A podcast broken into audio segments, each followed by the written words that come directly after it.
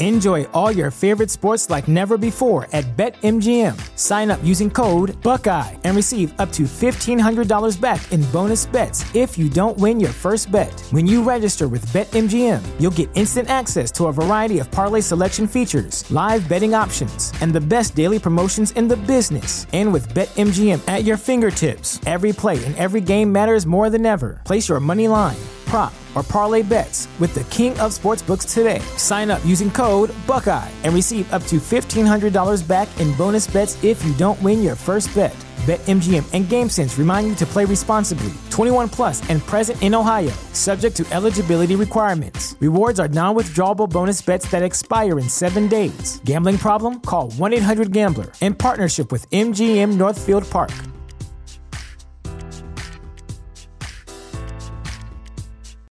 Without the ones like you, who work tirelessly to keep things running, everything would suddenly stop. Hospitals, factories, schools, and power plants, they all depend on you. No matter the weather, emergency, or time of day, you're the ones who get it done. At Grainger, we're here for you, with professional-grade industrial supplies.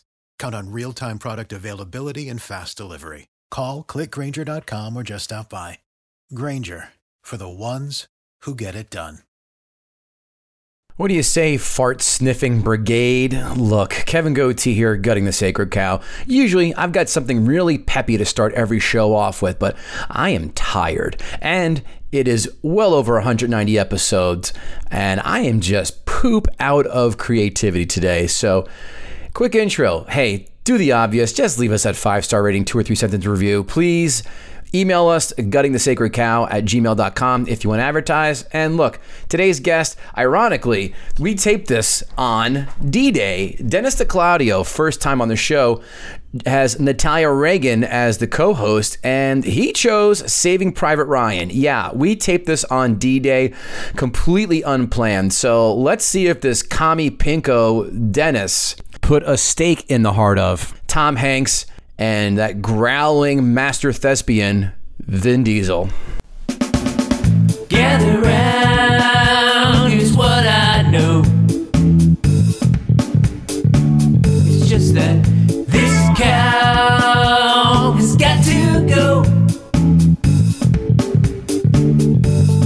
I know some people kinda like it, yeah, it's trending right now. It doesn't matter because we're gutting the sacred cow. Have you ever killed anybody? Yeah, but they were all really bad. Special guest star Natalia Reagan. Hi. Thanks for having me back, Kevin. I can't wait to, hear the take on this film. All right, Natalia Reagan. It's a doozy. What movie is that quote from? Have you ever killed anyone? Yeah, but they were all bad. Oh, son of a biscuit.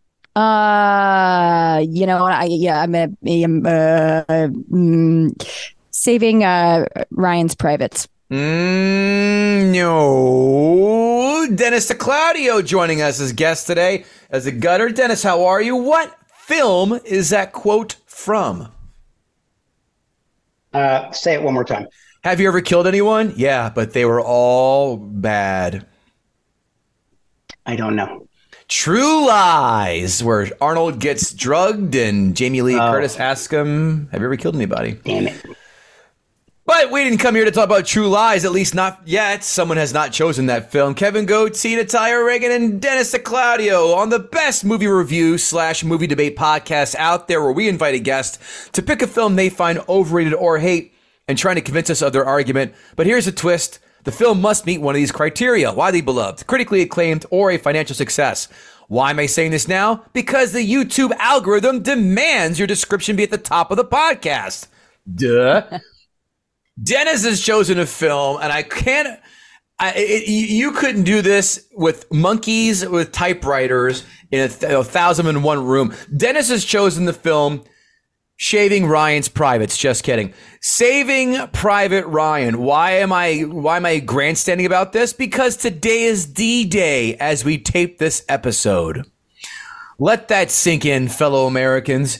1998, a budget at the time of $70 million a box office haul of $482.3 million. Turn that into 2023 money. $138.7 million budget. Box office, $956.3 million. We are approaching Avengers Endgame money here, folks. Wow, he hit all three criteria. Good job, Dennis. Yeah. Mm-hmm. Yeah. Well, I know to pick him.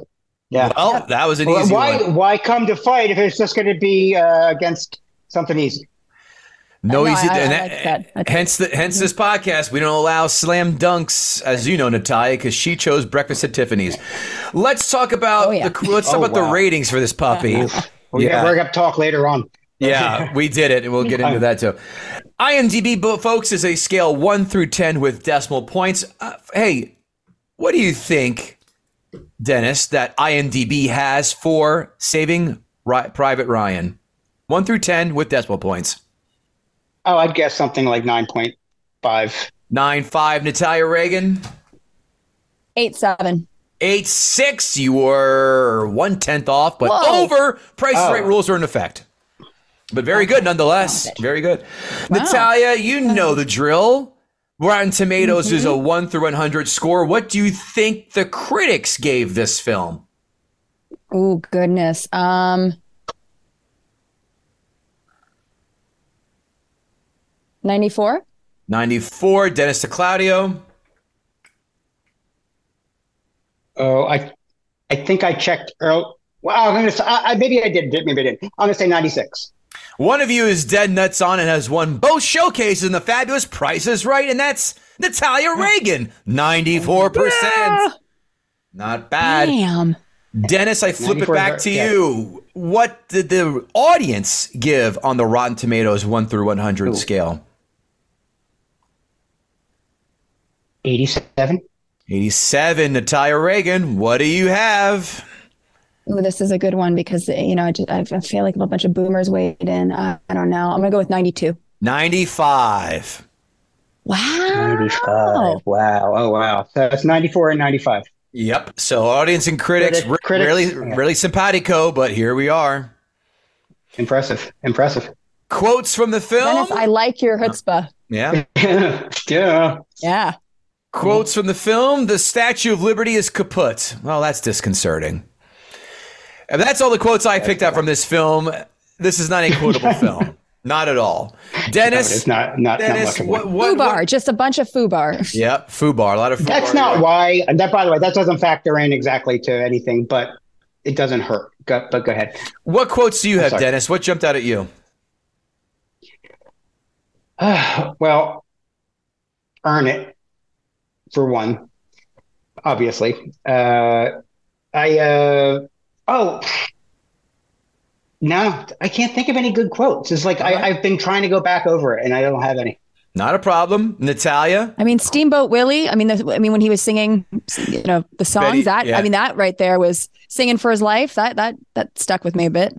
Yeah, but are you dropping those to your friends in conversation? Like, remember the line in Private Ryan where? No. I don't think you're dropping a Steamboat Willie reference, but if you are, I'll stand corrected. Don't judge.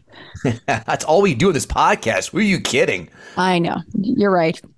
5 fun facts. When making a movie on a grand scale, you merely cannot settle on one actor you want and hope for the best. In addition to Tom Hanks, not the first choice, Harrison Ford, Mel Gibson, and Pete Postlewaite were considered for the role of Captain Miller. Do you guys want to take a guess who the first choice was for Private Ryan? Big name in the 90s, very big, like mid to late 90s for sure. And one of those people was it one of those people or somebody else? Somebody else for those were all for Captain Miller. This person was considered was the first choice for Private Ryan. Oh, Private Ryan. Okay. Very big in the 90s, not so big now, but very big in the 90s, and maybe early 2000s, early 2000s. Scott Wolf is a no. He was not Luke big. Luke Perry, no. How about Edward Norton? Oh. He turned it down to do American History X. Probably to his benefit, yes. They also wanted Noah Wyle for the role, but had to turn down because his contract with ER. And then Matt Damon was third banana. Tom Sizemore. Side note, yeah, please go ahead. I was just going to say, I worked on the Drew Carey Show for years, and Noah Wyle, they used to pay Call of Duty. I think it was Call of Duty, or Medal of Honor. And they would make posters of each. No, it was ER against Drew Carey, and there's tons of posters out there where they made Noah Wyle a Nazi. And so I think like he kind of lived it out in his own way. Oh, yep. Call of Duty, Medal of Honor, both great games. Have a lot of them. Yep. Tom Sizemore problems are well known while filming Saving Private Ryan. He's trying to kick a drug addiction. Things were so severe, Spielberg had him drug tested every day. He would have been recast on the spot if he had failed a single test. God. Wow. Well, that didn't impress anybody, but maybe this will. The show. I thought that was. I mean, I had things to say about that, but it goes into what I'm going to talk about later. Fine. We're going to bottle that up for about 5 minutes. Yeah. The showpiece number 3 of Saving Private Ryan is the landing at Omaha Beach in Normandy for the D-Day scene. It's the movie's second scene and lasts a full 20 minutes. Spielberg searched high and wide for a beach that could replicate Omaha and ended up at Ballinesker Beach in Ireland. Do you want to take a guess on how much this scene cost and how many extras were used? So cost, extras. Take guesses. I'll go to Dennis first, as our gutter usually does. $2 million. And okay. 2,000 extras. Natalia. 5 million. 2,500 extras. You are closer on the extras, Dennis. 1,500 extras. This scene alone costs $12 million. Wow, and that's in 1990s dollars. That's a little under 20% of the film's budget on the first 20 minutes of the film. Well, God. Billy Bob Thornton, number 4, was offered the role of Sergeant Horvath, but declined because he did not want to film the Omaha Beach scenes. His reasoning? He has aquaphobia. Okay. I mean, you know. Yeah. I get it. If you're going to, I mean, it's not like would have been a juicy role for him. It's not a great acting opportunity. No. Speaking of great opportunities, Vin Diesel, want to take a guess on how much he received for the portrayal of Caparzo? How much? 100,000. Natalia? 300,000. One of you has yet again won a showcase showdown. Actually, for the first time, I'm sorry. That would be Dennis. 100,000 dead nuts on for this portrayal. Wow. Yeah. By the way, very early in his career, right? Yeah. Oh, yeah. Boiler Room was after this. But, you know, he's so desperate, of course, he would film a movie for free if you let them. By the way, he gets 100,000 every time he says family in the Fast and the Furious films. Did you know that, too? I read that somewhere, I think. Might have been Twitter. And now it's time for the gang, and that gang, of course, being the herd, to ask a gutter. At Haywood, you blow me. And they're addressing me. Why? Try not to pull a Dr. Strangelove on this one. Remember, the good guys are the ones storming the beach, not defending it. Oh, because I'm German? Okay. In that case, how does Private Ryan stack up against Band of Brothers? So that's his question to you. To me. To you, yes. You're the gutter. So, yes, all questions will be to you. Oh, right, to me. I'm sorry. How does the stack up next to Band of Brothers? I think Band of Brothers is fantastic. I love Band of Brothers.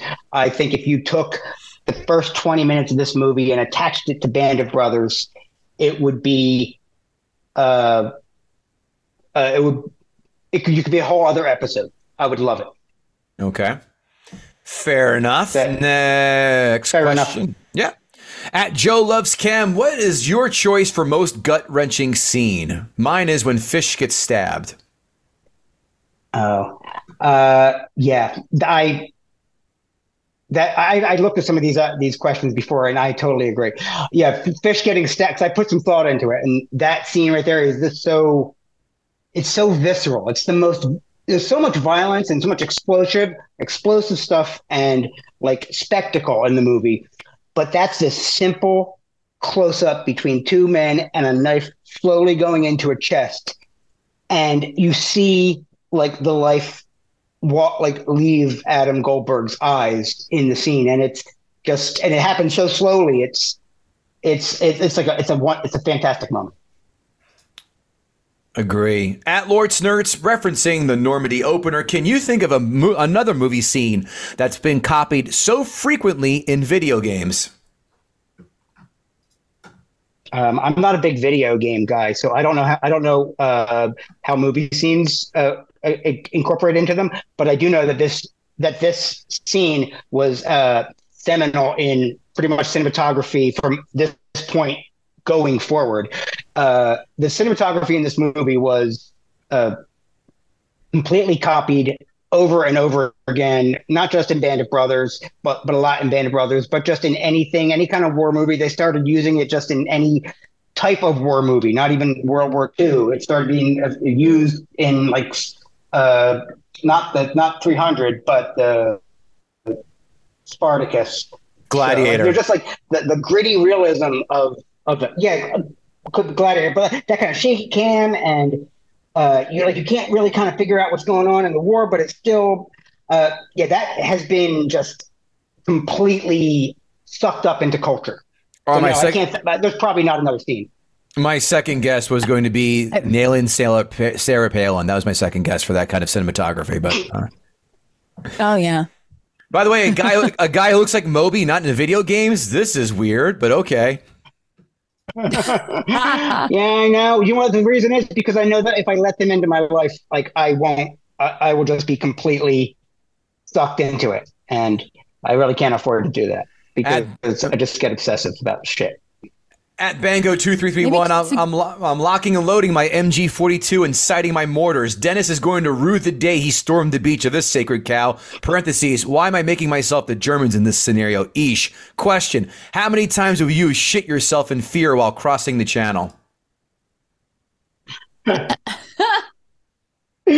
would have shit myself so bad that all of my insides would have gone like sucked out backwards. I just would have been in one long continual shit until I was just like backwards into the ocean. You would have been like a clown handkerchief of shit. Right, just, exactly. Yeah. Just going until. And then maybe it would have come back around. It would be like a Mobius kind of thing. Like a human centipede. Like a single human centipede of shit. And, this. Okay. Like an Ouroboros. Almost shit. Like the treads of a tank. Can you? There's a way to break them.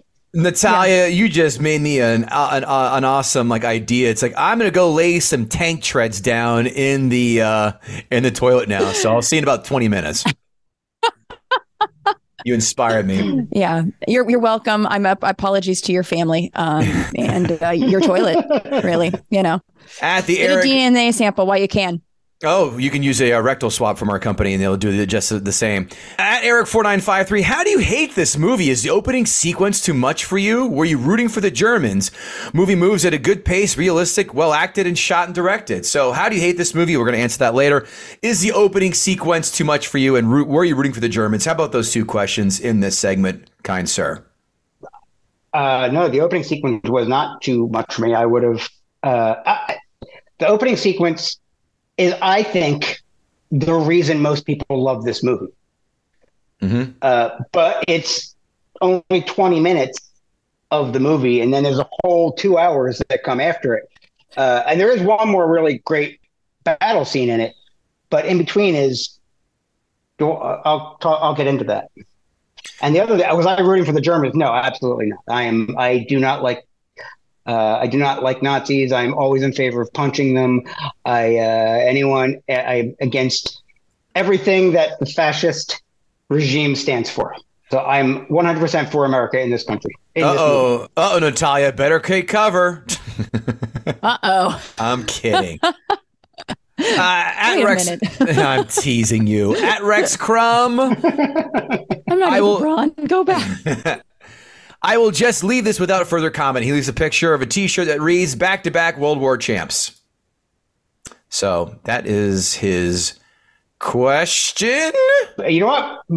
My grandparents were in the second one of those wars. Both of them made it out, thankfully, obviously. And I love America. I love America so much that I married a Colombian woman and made her an American. I see. All right. Look at you. He's trying to pass his passport test. He's like the Nazi. I love America. Betty Boop. Great gams. Great gams. Steamboat Willie. Boop, boop, boop. That was a good quote. That was a good quote. Mm-hmm. All right. The thing they were making him say. That is going to close Ask a Gutters. But listen, hey, nobody listens to the end of podcasts, so let's get our plugs out of the way now. Let's go to Dennis DiClaudio. Hey, what are you up to, buddy? Where can we find you? What are you doing? What do you want to shout out? Well, right now, the thing that I'm most excited about is, you can find me on Twitter. I'm Dennis DiClaudio at Dennis DiClaudio on Twitter. And you can always find me there. But the thing that I'm most excited about is that I'm working on a project with a guy named Stephen Levinson. And it is a podcast that is hosted by Andy Richter from Conan O'Brien. Yeah. And it has a whole bunch of it is the movie. It's called The Novelizers. And it is the entire movie of Wrath and Khan written by a bunch of comedy writers who Stephen knows and collected. And so it's novelized, but into these little bits. And then those bits are narrated by like celebrities and comedians like Patton Oswalt and H. John Benjamin. And we got somebody from Christina Chong from one of the new Star Treks. And there's like a whole bunch of cool people who are involved with it. And I somehow managed to get on this podcast somehow, but I also somehow managed to be included in that book. So I'm going to have a chapter in it. I don't want to say yet who's reading my chapter, but it's very exciting and it's very funny. So it's called The Novelizers. And the first season is Star Trek II: Wrath of Khan. You know, with God, you bloodsucker. Anyway. There you go. Ricardo Montalban. Is that is that the same Steve Levinson who did Entourage and Ballers? No, different guy. This is the guy who used to be a writer for Jimmy Fallon Tonight Show. Gotcha. That's a different Steve. Oh, that's my Levinson or Levinthal. Whatever. Natalia Reagan, I see you putting up all those cutesy poo little animal videos you do on Twitter. What else are you doing? Yeah. I mean, look, I make a lot of videos about animal junk, you know, the bifurcated penis of the possum and so on and so forth, snake slits. But I also have that's a great punk band. That's a great punk band that no one's heard of yet. We keep coming up with good bands. Snake Slits is a good one. Baby Death Machines about Komodo dragons. I've got a few in my back pocket. But I'm going to be podcasting for Scientific American. My first podcast we're working on right now on a lesbian love triangle of monkeys and an animal sanctuary that I work at. Featuring, a lot of, you know, we hear about gay animals all the time. I make lots of videos about the gay penguin. Half of my friends are gay animals. This is fantastic. Okay, good. Gainimals are where it's at, right? Like I talk about, you know, putting the bi in bison. But I'll be working on that podcast. I also have a book, a chapter in a book that just came out called Nerd Night. And I talk about queer primates in that particular chapter. And you can find me on Instagram and TikTok at Natalia13Reagan.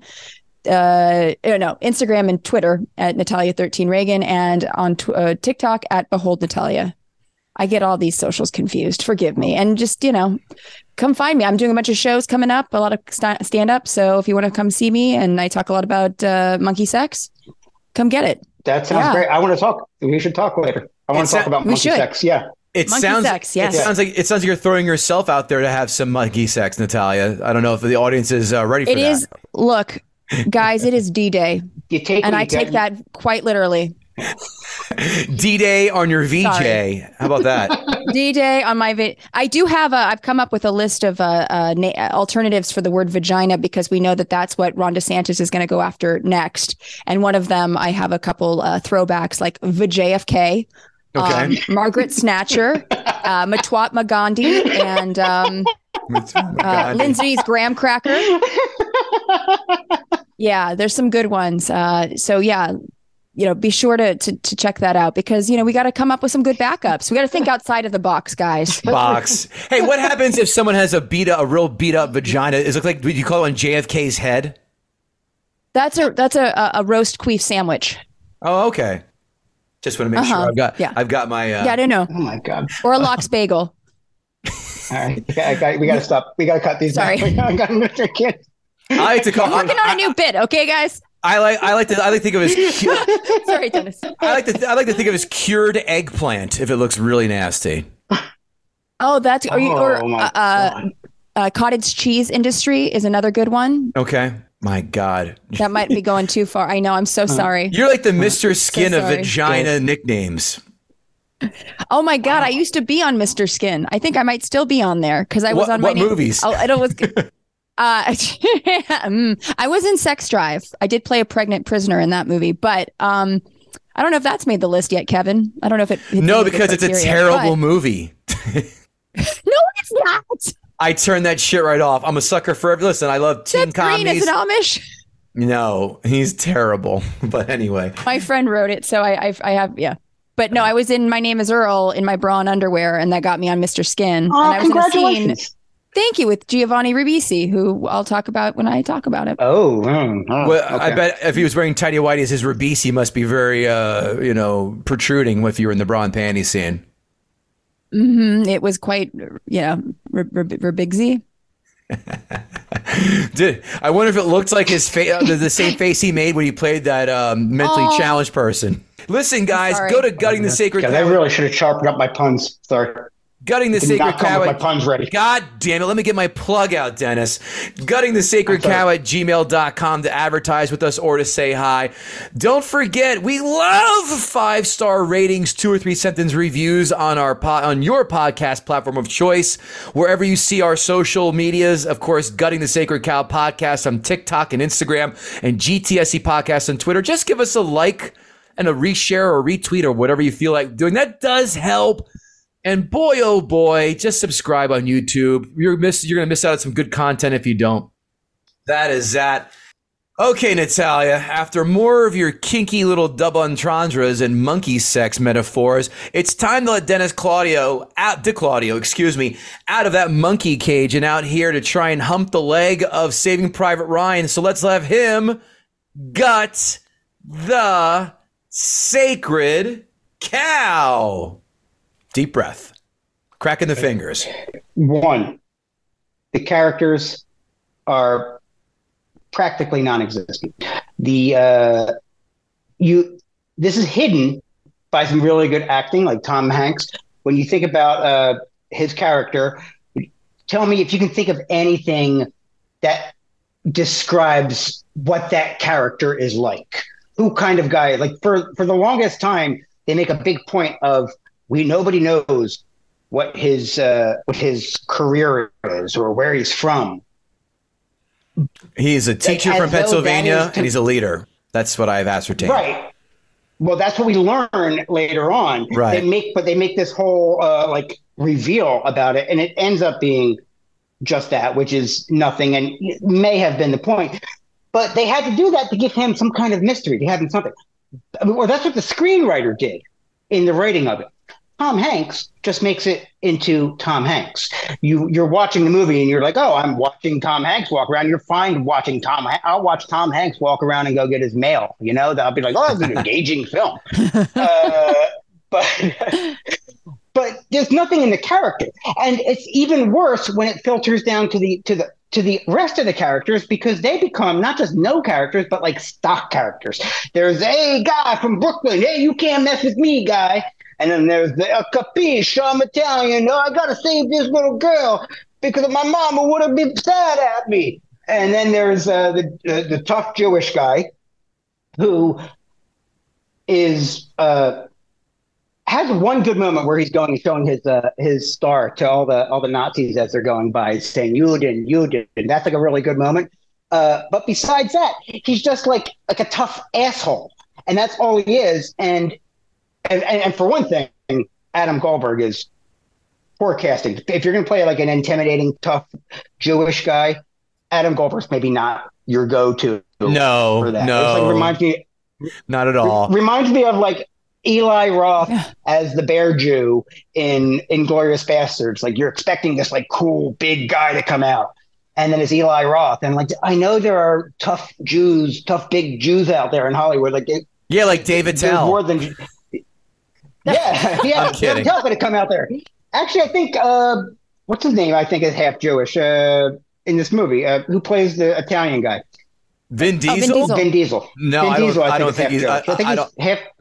I could be wrong. I could be wrong. I don't think so.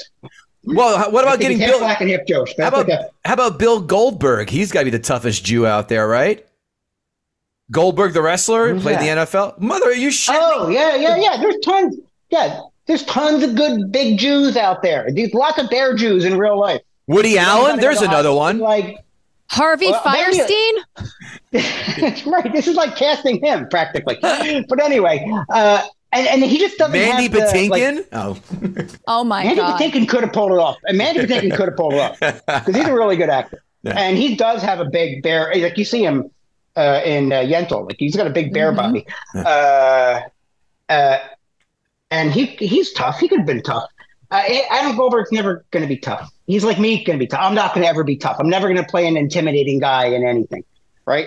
Right. I'm going to always be the guy's sidekick or something. Same with Adam Goldberg. But that doesn't mean he's a bad actor. This means he's miscast for the role. Okay, beyond that, there's no story. If you can tell me what happens in this movie beside the premise of the movie, like, what story happens? Like, the premise of the movie is they're told to go find somebody. They search around. They find him. That's the premise of the movie. If you can tell me, like, story that happens in between that, please fill me in on it, because it's just completely flat. It just is this really big set piece in the beginning, this amazing battle scene. And then there's this really big, amazing battle scene at the end, this big set piece. And then just there's no attempt to make any drama in between. There's just some character conflict stuff, which is hack. Like, not even like it's like stock. It's not like really like thought through. It's the nerdy guy versus the tough guys and all the stuff that we're just used to seeing. And besides that, there's just like they travel around France and meet celebrities. Like, that's like most of the movie.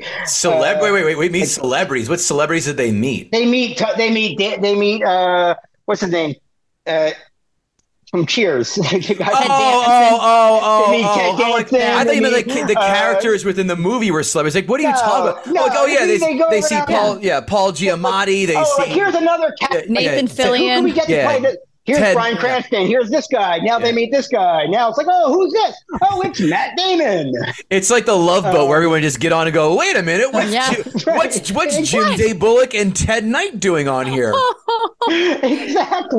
You know what that movie needed is some Jim J. Bullock. That is what this movie needed. Well, this could have, I mean, this thing had very, very light on Jim J. Bullock in this movie. It was very light.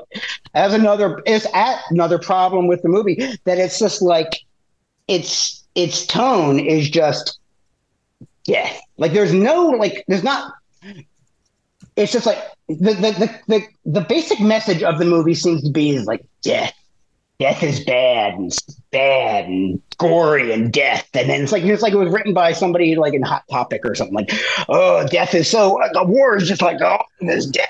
What do you think? They're going to have black eyeliner and chain wallets and have Rollins Band stickers on their uniforms? Binge listening to Disintegration by The Cure. I know what's happening. There's no lightness to the film. It doesn't have, like, there are no moments of, there's not any sense that it was ever worth anything in the end.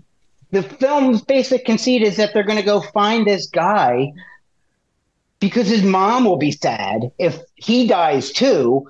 But then, like, they're just going to all die in the process of getting this one guy back to his mom. So they're just, the whole movie, and like one of the quotes in the movies is, "What we're here to do is we're not here to decide what's decent. We're here to follow orders." So that's one of the things. And then the whole movie is about like them being ordered by some generals to go save one guy who has been decided by some generals is more valuable than a whole bunch of other people, because his mom will be more sad than a whole bunch of other moms who are also getting letters. It's like just the movie's about just whoever the generals decide is worth something gets to live, and everybody will go and throw their lives down in defense of this one person's life. And that's like I mean, they make mention of that in the movie, but they never engage with it. They just say it. And it's like all the people who were like in the movie are like, yeah, what's up with this bullshit premise? And then, oh, let's not talk about it. We got to get to that bridge. Well, that's what they said. We listen, so, gripes go up. They don't go down. So there's not a lot of room for complaining after they had that whole discussion of the insanity of, like you just said, a bunch of dudes out for one guy just because mom doesn't want to get 4 telegrams instead of 3 saying their sons are dead. It was such an HR response to a problem. Yeah, exactly. It totally was. It was like, oh my God, if the newspapers catch wind of this. And that's probably why they made a whole big deal about Abraham Lincoln had done this once. I'm sure he did. I mean, that's a really presidential kind of thing to do, which is make grand gestures. You know, it's like, that's what the movie's about, like following out some dude's grand gesture. That's depressing because... You know, if you want to see a movie that touches this subject matter on an actual like intelligent adult way, it's Paths of Glory by Stanley Kubrick. There's this whole thing about how these prisoners are unfairly going to be executed, and Kirk Douglas is trying to defend them, and he fails, and they're going to die anyway. Just even against all justice and all his efforts, and they're going to die anyway. And then you realize it's all happening in the midst of this war because they're all soldiers and everybody's been upped into this absurd fate. And like it really, when you see it, it makes you feel like the terrifying like absurdity of like it's all just up to randomness, right? In a way that this movie never engages with. I have more. Should I keep going? Yeah. Well, right. give me your best three. Give me your best 3 points left. Okay. Well, okay.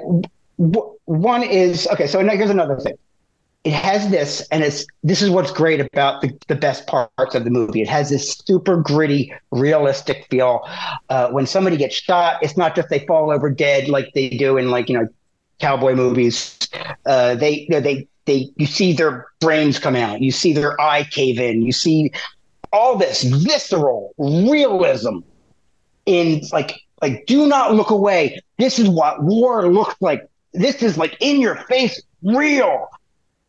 And then the story is like this kind of mawkish that we gotta go save this one guy, Chief, because his mom might be sad, and it's this like very melodramatic message, which is in complete odds with like the base reality of the war scenes.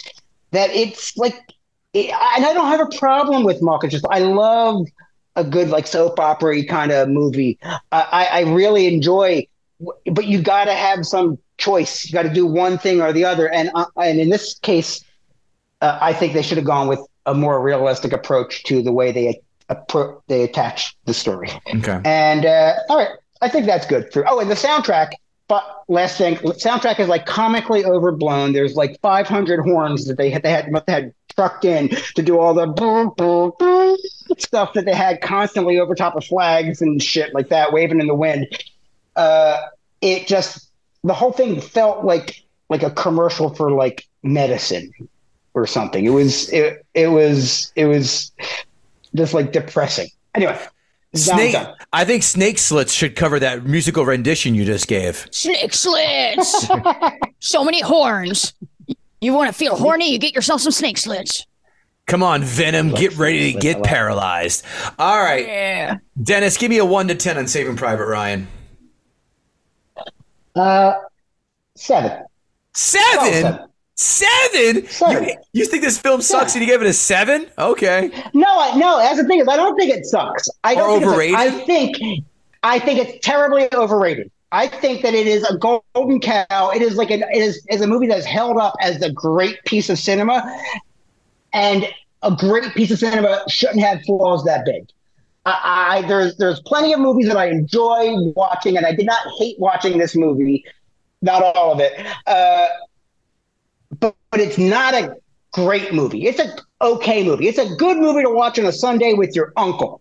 You know, it's like everyone's gonna be happy watching the movie, and then like you stop it and pause it to get some more pizza.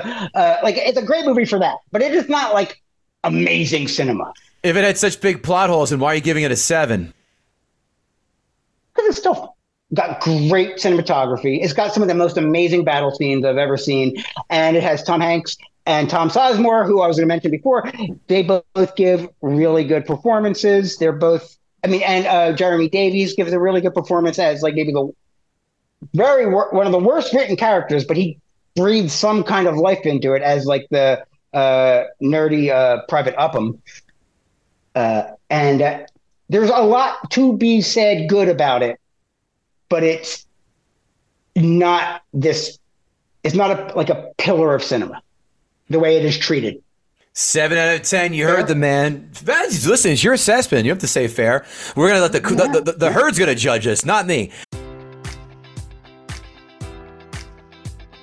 Enjoy all your favorite sports like never before at BetMGM. Sign up using code Buckeye and receive up to $1,500 back in bonus bets if you don't win your first bet. When you register with BetMGM, you'll get instant access to a variety of parlay selection features, live betting options, and the best daily promotions in the business. And with BetMGM at your fingertips, every play and every game matters more than ever. Place your money line, prop, or parlay bets with the king of sportsbooks today. Sign up using code Buckeye and receive up to $1,500 back in bonus bets if you don't win your first bet. BetMGM and GameSense remind you to play responsibly, 21 plus and present in Ohio, subject to eligibility requirements. Rewards are non-withdrawable bonus bets that expire in 7 days. Gambling problem? Call 1-800-GAMBLER in partnership with MGM Northfield Park.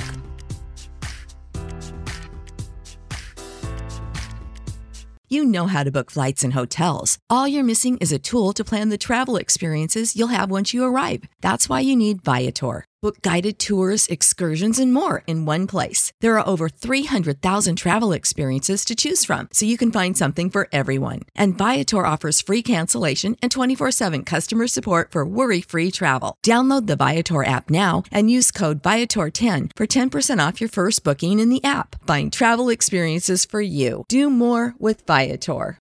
Without the ones like you, who work tirelessly to keep things running, everything would suddenly stop. Hospitals, factories, schools, and power plants, they all depend on you. No matter the weather, emergency, or time of day, you're the ones who get it done. At Grainger, we're here for you with professional-grade industrial supplies.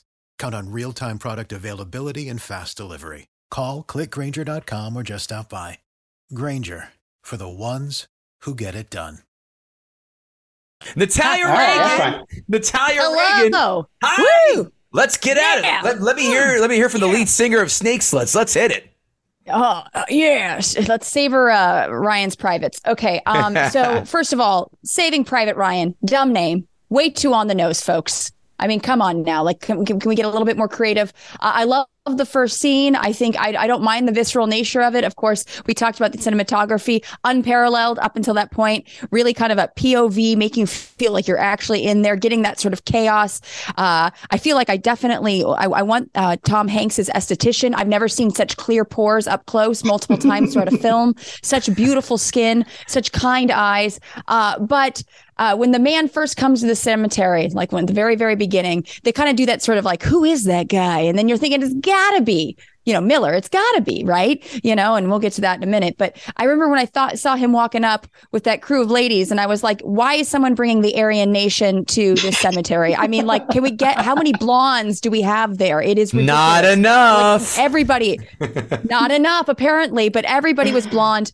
I just also want to give a shout out real quick to all the women in the film, including we got the death crew, the ones that write up about all the sending all the letters to all the typing pool. We've got the Yeah, so this is the women in the film. We've got the Aryan Nation, the typing pool. We've got Mom on a Verge. We got Private Ryan's mom. We've got Pruning Roses, Miller, basically Miller's wife. That's all we get. We get The Ugliest Sin, Alice Jardine, and we get Tits McGee. That is all the women in the film. Hold on, Natalia. Now, I get it. It's about World War II. Hold the fuck on. Hold on. We can't Bechdel test a goddamn movie about a bunch of dudes trying to find somebody in World War goddamn II. I am not going to let that slide. No, thank you. Oh, I'll get to the men. Don't worry. I'll get to the men. I'm sure you will. I'm just saying the women are non-existent, right? But even the men, like Dennis said, are about as flat as it gets. Nothing but caricatures and tropes.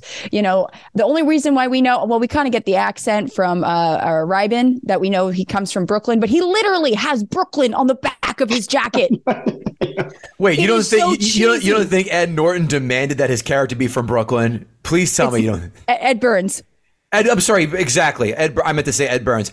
Motherfucker, he is exactly he's from New York. I'm from Brooklyn. He screams it in every other film he does, it's always Ed Burns. I'm from Brooklyn, you know? I'm from Brooklyn. Yeah, so you knew that was going to happen. Also, I do also want to give out the shout out to the people of color in the film, which is zilch, nada.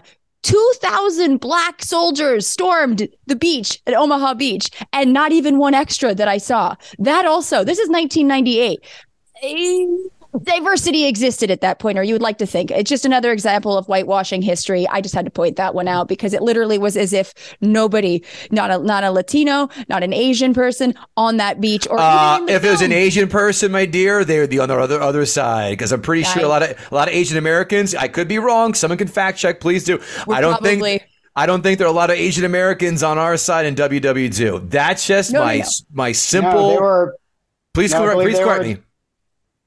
There were.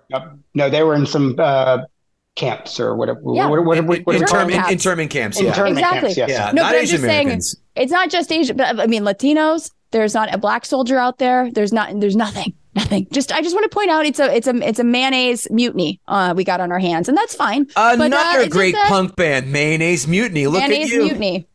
So again, this is just sort of a whitewashing of history, because I looked it up. Over 2,000 men that stormed the beach that day were African-American. So going back to, yes, the tropes that we're seeing, what I felt like, and this is what I can agree with Dennis, is that first scene is so iconic, so amazing. You know, I mean, honestly, we got the guy that's a hand model, the give me a hand guy that runs back to grab his hand. That right there really got me. We've got the Inyard beauty queen who, this is an outfit that I sometimes wear where you've got your Inyards, there we go, featured in that. So I had to, give mad props to the use of these extras, because I mean, talk about being a featured extra. We need to have your guts physically outside of you, because I used to do extra work. I mean, I want to know, and what was there a fish bump for those at the very end, and you got all the men laying there, and I just thought there must be a fish bump. But there must have, I was gonna say that must have been like another recreation of the Faith No More video, end of Epic, where all the fish are, the one fish is jumping here, dying of oxygen, lack of oxygen. Thank deprivation. You. Yeah. Thank you. No, but I feel like for the next 2 hours and 30 minutes, because it was a 2 hour and 50 minute film, we are watching. It's like watching a horror film where you're watching them just get picked off. Kind of like when the Indianapolis sunk off the coast of Guam and you had all these soldiers getting picked off by sharks. That was basically it. And you had no real character development. So when these people died, I didn't even feel that bad. I mean, when we got to fish, I felt really bad. And I felt very conflicted that the one Jewish guy in the film got the most intimate and heinous death in the entire film. Like, what? I mean, maybe that was intentional, but my God, did I think this is cruel and, real. Fucked up. But Giovanni Ribisi, I like how he micromanaged. I mean, he was the medic, but I love how he micromanaged his triage. He's like, okay, guys, my liver. Okay. Was there a hole exiting my back? I did appreciate those moments. And I thought Upham's character, again, was also written in a way that he felt like a Jerry Lewis impression, like this kind of thin, gangly, geeky guy, and I felt he did a really good job portraying that. But at the same time, he was such a little cowardly scrub. I just wanted to give him a noogie and push him out of the way and be like, I'll deliver the ammo. Oh, and Nathan Fillion, that was actually comic relief. So when they found the fake Private Ryan, that to me was like my favorite part, because it's like, we found him, and you're like, of course we didn't find him yet. It's too early in the film. We've only got still got 2 hours left. And then Nathan Fillion, who I think a beautiful man, he sits down, and you have that moment of realizing that he's not that real guy. And but I thought that was kind of the moment of levity that added to the story. And then also you had Ted Danson in that scene, and it was chef's kiss, but I could have used a whole lot more levity, character development, and just given a shit, because it bummed me out. Tom Sizemore, big ups. Wow, was he amazing? And we know we just lost him. Big ups, man. He was great. He was fantastic. And I think everyone did a good job acting. I just think I wanted to care more about those characters. Give me something. Oh, I do think that, when it came to Vin Diesel dying, it was basically too fast, too foobar for him. Yeah. Well done. Thank you. And that when he died, I was, and even that poor French girl hated the film. I think she was just like, get me out of this. Give me some depth. I mean, that was one of the other women in the film, or young girl, obviously. But she couldn't even co-sign with the lack of character development. I wanted to know what she was saying, though. I had a feeling that she wasn't just, crying for her parents. I feel like she was probably slinging some really good French, curse words. So I think that's mostly everything. Oh, yeah. I also thought that, remember with the letter that kept getting passed down, so Carpi or Capazzo had that letter, and he dies, and then it's like, okay, well, Wade grabs the letter, and then Wade dies, and then and I just think that I can just imagine the game of telephone that this letter is going to be by the time it gets to Carpazzo's mom, where it's going to be completely its own version of like, I love you, Dad, you did good, I'm dead, Carpazzo, family. Family. Maybe the letter is cursed. Maybe that's what the movie's about. God damn it, Dennis! I was gonna say. This is the this is the original version of It Follows. Everyone who grabs the letter dies. Holy crap! What? It was the letter. No, and also I have to give shout out to Jesus grabbed the gun Jackson. Like that. I love that. Barry Pepper's character was all about like I'm a sniper for the savior. I'm snapping on the mount. Like that was just again these tropes of like you got to have the religious guy, the Jewish guy, the Italian. The kind of a geeky, smarty pants interpreter that doesn't have the balls to save his friend. Oh, give me more. Right. Characters are way better drawn in Band of Brothers. Natalia, give me the old 1 to 10. Oh God. So again, we to speak to the cinematographer or to give props to the cinematography. I would say, I don't know. I was bored last night. 6 out of 10. But Talia, you give more shout outs than someone calling up Hot 97, the all rap station here in New York. It's you're a prop queen. Big ups. 6 out of 10, 7 out of 10. These notes brought to you by guttingthesacredcow.com, where you can find some sweet ass merch.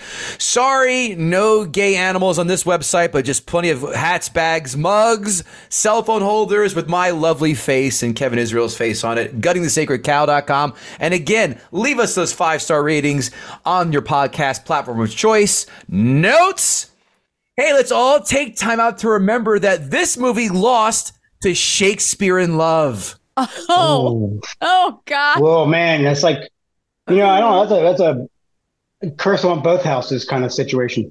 Yeah. Pox on both of them. Damn. If this, along with the travesty known as 1994's Academy Awards, where Forrest Gump beat Pulp Fiction and Shawshank, if these two Oscar years don't deter you from giving two shits about this archaic group of out-of-touch borefests, no one will. Wow. I would have a fire log size poop in my pants if I was on that boat to D-Day. Better yet, I would have learned to say a boot and jumped off the boat and swam to Canada. Thank you. The cinematography is absolutely stunning and brilliant, and especially when you see people getting shot in the ocean. I didn't know bullets can go that fast in water, but okay. Seeing the dude pick up his own arm was rough. Seeing that guy explode with a flamethrower on his back is rough. Seeing guys blown in the air from grenades is rough. Hey, the Jackass crew guys have really upped their game this time, huh? Thank you. This has to be the most intense opening of a film next to the Sarah Palin porno parody film. Mm-hmm. I bet. Thank you. I bet Tom Sizemore has taken enough speed in his life that he could have fought the entire Battle of Normandy Beach by himself. And not felt a thing. Oh, yeah. Don't shoot, let them burn. I forgot that quote. Also, by the way, also said by none other than Mahatma Gandhi. I think it was Matwatma Gandhi, Kevin. You never miss with these vagina puns. God damn it. I like you. Can you imagine? I have a daughter. I could never imagine getting a telegram about my son dying in war. Talk about the worst news a parent could ever get. Unless, of course, Prince Harry was your son. Then you can wipe your brow and mouth the words, thank you. Hey, Tom Hanks, you and your guys survived. Most of your guys survived D-Day. What are you going to do next? Well, we're going to take on another suicidal mission that's purely narcissistic, where the odds of survival rival the same of holding in a piss while watching all three Lord of the Ring movies. Yay! Well, it's due for another one. I could not wait for Vin Diesel to pop a Corona with his platoon during chow time, say grace, and shoehorn a family in there. Paul Giamatti rocking a mustache, looking like he'd be the top contributor in a pro Jared from Subway Reddit thread. Getting shot at is terrible, but what really sucks, walking miles in a monsoon all the time. I would just be a deserter. Go, I'm AWOL. Call me a deserter. I'll see you in the brig. I'll pass. Hey, guys, good to see Ted Danson and not in blackface. Oh. He did that, everybody. Google it. You'll see. Oh. Pause it. Unpause. Now you can laugh. I disagree. I think you can vibe with the characters in this film. I totally do. I like Edward Burns as Edward Burns in every film, and this one, it plays a perfect role. Same thing with Vin Diesel. What are you expecting? Not much, but what do you expect? They're infantrymen. Tom Hanks is Tom Hanks. The man is an untouchable. He's a Brahma bull in acting, called as we see it. Everybody, the Jewish guy, blanked on his name, the nerdy guy. Everyone had a little story that was enough to get me through that film. So I'm going to disagree with you guys on the characters. Not a lot of development, but then again, they all die. So how much vesting do we need in this? No, we got enough not to be overindulged, though, which I'm fine with. I enjoy these stories of the camaraderie the soldiers are sharing. I am sure, though, that they have exhausted all their sexual deviancy stories from back home, as they're all on the plane ride to Europe together. Hence why there's not much sexy talk going on while they're walking the fields of France.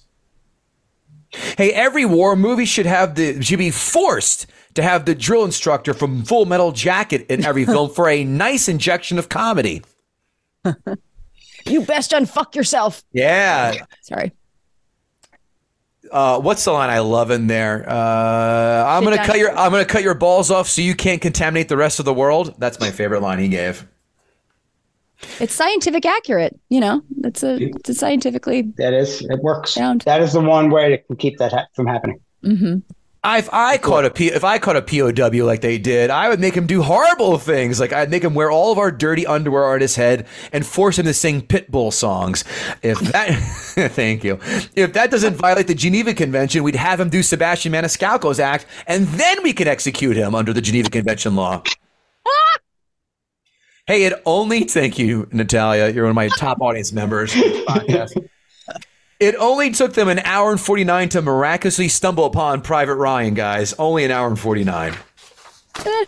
If I'm Private Ryan and they're like, you're going home, I'm doing a combo of a George Jefferson dance / Kevin McAllister's parents running through the airport and Home Alone on my way out of the war. Sorry, fellas. Best of luck. Guess who gets first crack at all the horny housewives back home? Me!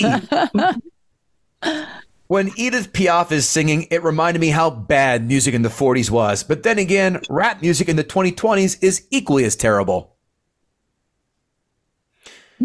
Edward Burns telling the story about the woman with the big boobs trying to squeeze her way into the dress, which got me thinking, why just say, think of this? Why would she not say, you know what, for my country, I'm going to give this guy a go away bang. And how many guys who are going away to war or not going away to war, I should say, who are going to basic training the next day, you're like, hey, goodbye. And I'm going to war tomorrow. How about a goodbye bang? Natalia, would you give a goodbye bang if there was a draft in this country for a few fellows in a wartime situation? Quick answer, yes or no?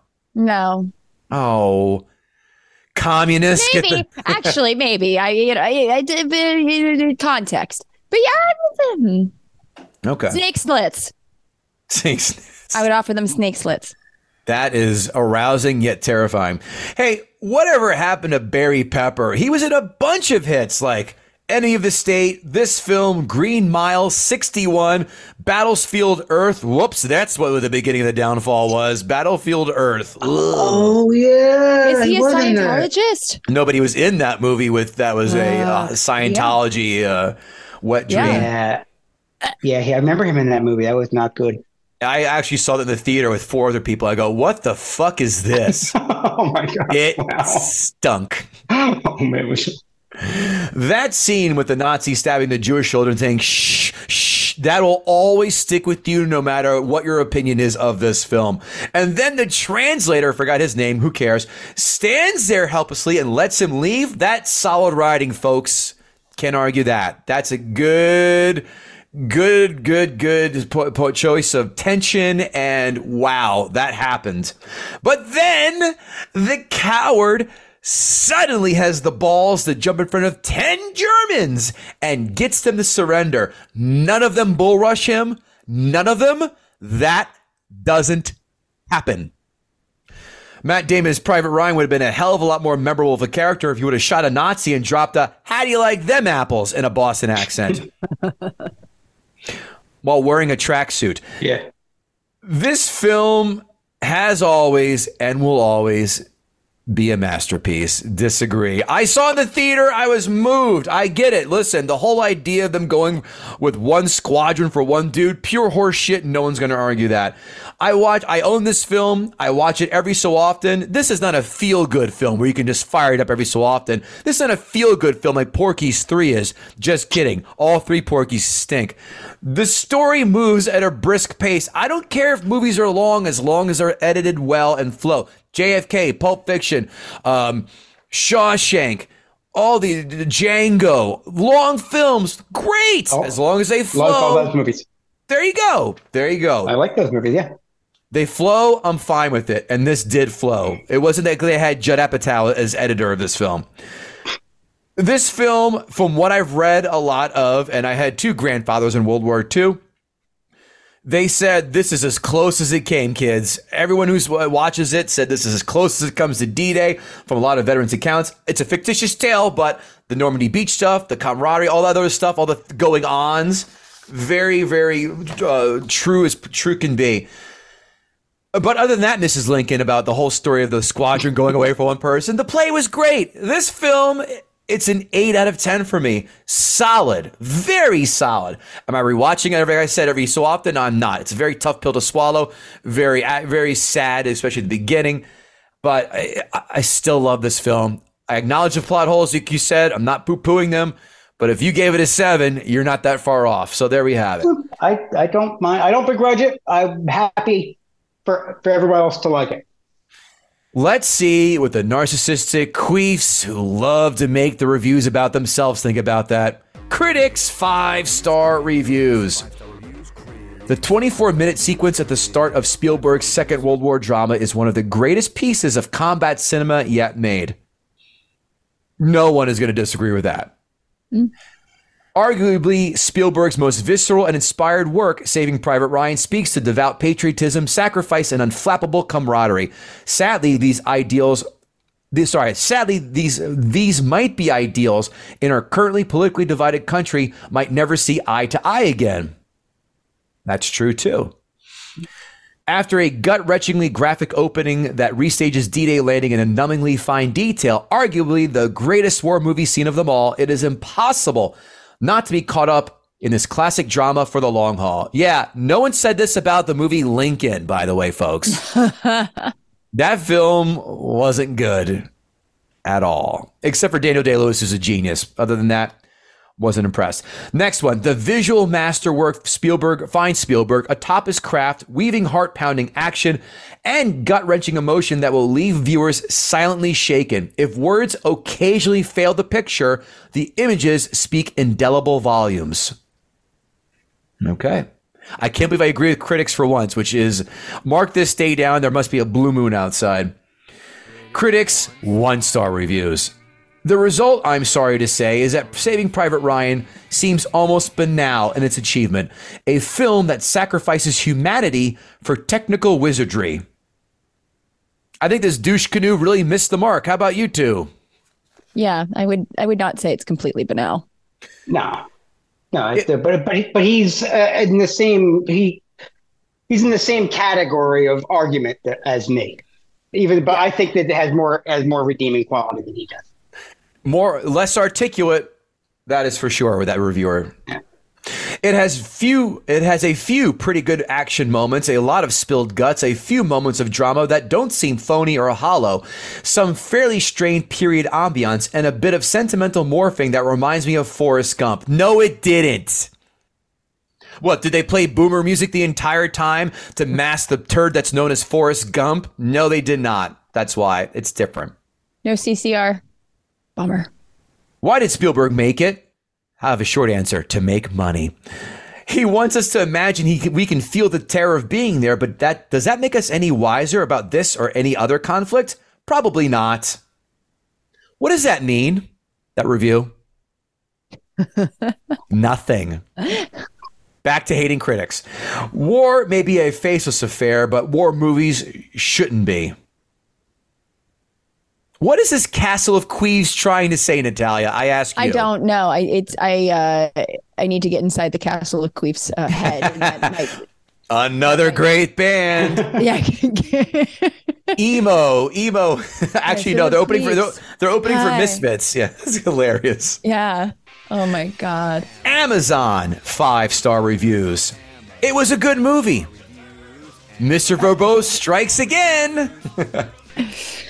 Next one. I have never seen a movie as realistic and as wartime realistic, quote unquote, as this one. I shouldn't have been surprised when I read that Spielberg was the one who directed the movie. I will tell you, though, that there are quite a few gory parts, but it is extremely realistic, which is why I'm warning you, not like modern movies, parentheses, Captain America, The Winter Soldier, like when a grenade explodes underneath their feet. The soldiers in this movie don't go flying forward with zero obvious physical injuries. No. I copy and paste loose limbs in such a realistic way. It is nearly petrifying. Signed, Martin Scorsese.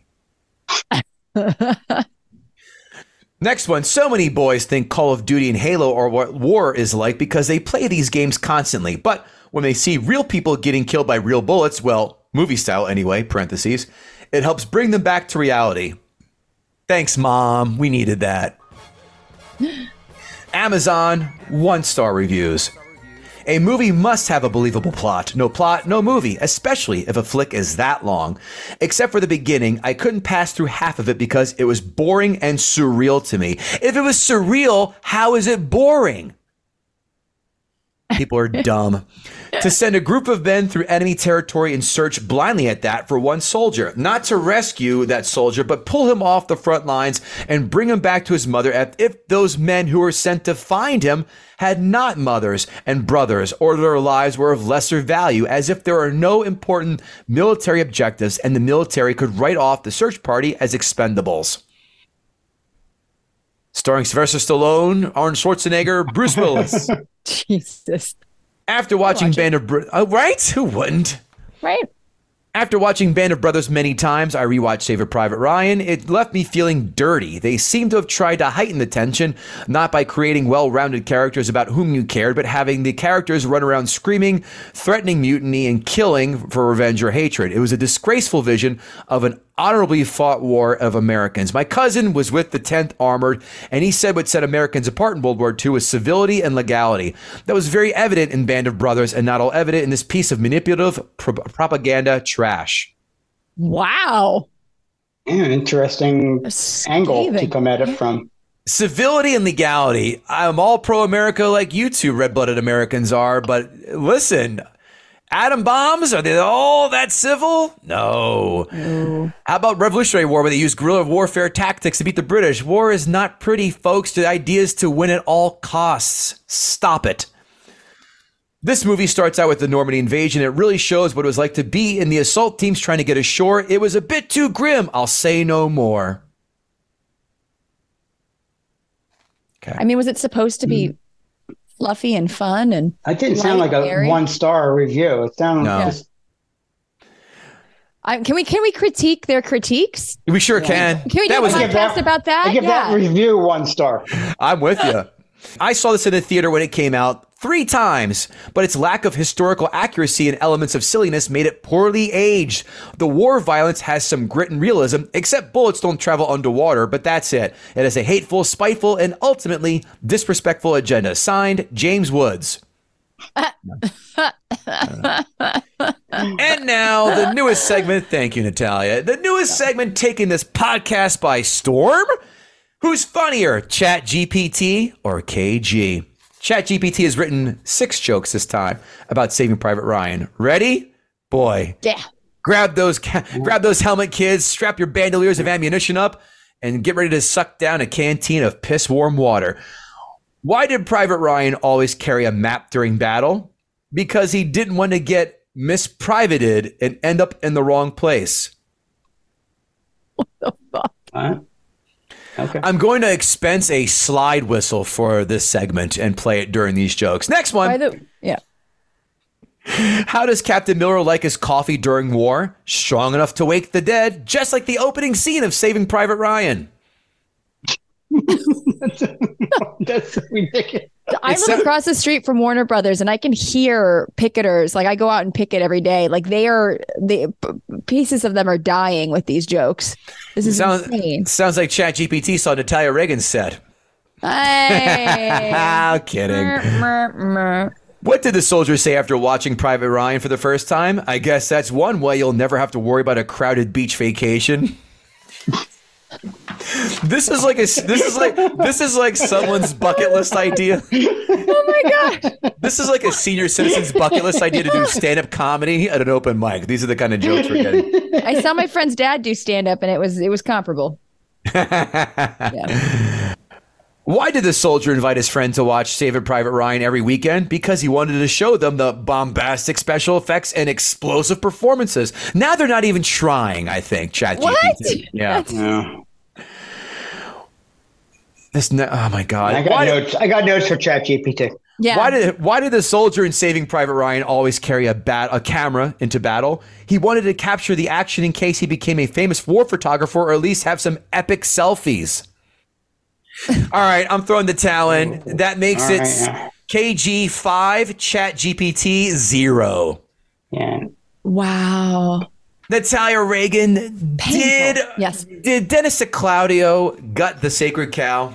Oh, he did a fantastic job gutting that cow, scraping it clean, bloodletting and all that good stuff, but also with dignity. I respect that. I disagree. I did a halal. Halal style. Thank you. Exactly. Yeah. I disagree. I don't think he did. If someone really thought it was that overrated, he would not have given it a 7. But listen, Herd, why don't you decide? I want to see you on Twitter. We'll do a Twitter poll. You vote. Do you think Dennis got that sacred cow? You vote yes. You vote no. We'll find out. You'll see. But listen, it was a joy having Natalia back on. And Dennis, it was a pleasure meeting you for the first time. Yeah, had a great time. This is really, really fun. Thank you so much. You're so kind. We'll see everybody next time. Yeah. Thanks. Woo-hoo. Enjoy all your favorite sports like never before at BetMGM. Sign up using code Buckeye and receive up to $1,500 back in bonus bets if you don't win your first bet. When you register with BetMGM, you'll get instant access to a variety of parlay selection features, live betting options, and the best daily promotions in the business. And with BetMGM at your fingertips, every play and every game matters more than ever. Place your money line, prop, or parlay bets with the king of sportsbooks today. Sign up using code Buckeye and receive up to $1,500 back in bonus bets if you don't win your first bet.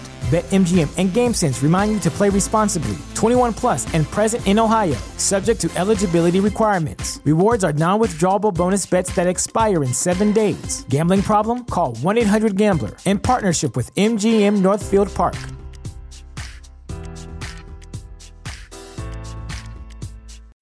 When you need mealtime inspiration, it's worth shopping Kroger, where you'll find over 30,000 mouthwatering choices that excite your inner foodie. And no matter what tasty choice you make, you'll enjoy our everyday low prices, plus extra ways to save, like digital coupons worth over $600 each week. You can also save up to $1 off per gallon at the pump with fuel points. More savings and more inspiring flavors make shopping Kroger worth it every time. Kroger, fresh for everyone. Fuel restrictions apply.